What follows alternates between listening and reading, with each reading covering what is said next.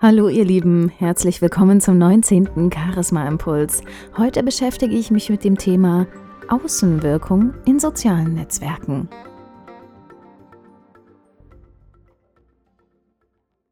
Ein ganz aktuelles Thema beschäftigt mich zurzeit.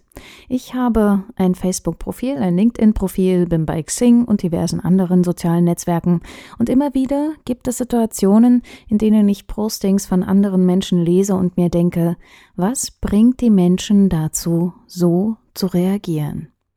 Soziale Netzwerke sind allgegenwärtig und für uns Unternehmer ist es fast ein Muss, auch bei Facebook, Xing oder LinkedIn zu sein.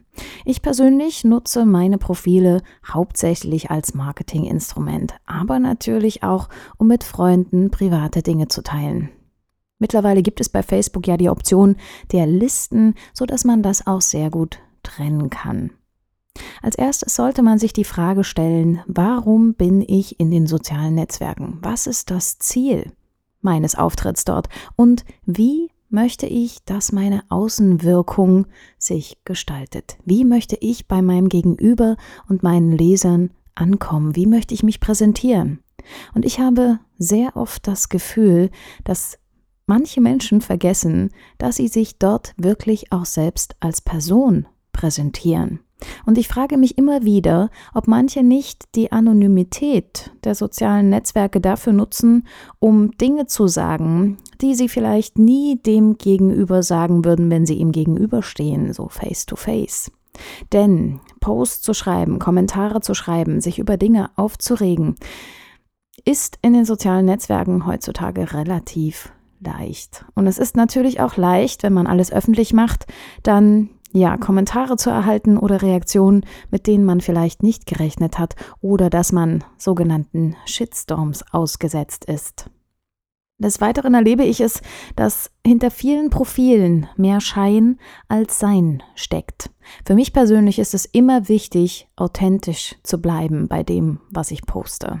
Ich versuche keine Rolle zu spielen, denn letzten Endes möchte ich genauso wirken, wie ich mich auch in der Öffentlichkeit präsentiere.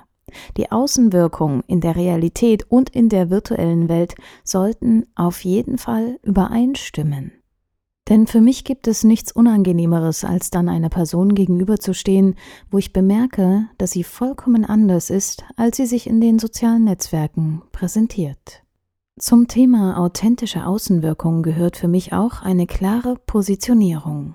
Hinter den Dingen zu stehen, die ich veröffentliche, die ich in die Welt, in das große, weite Internet hinausschicke.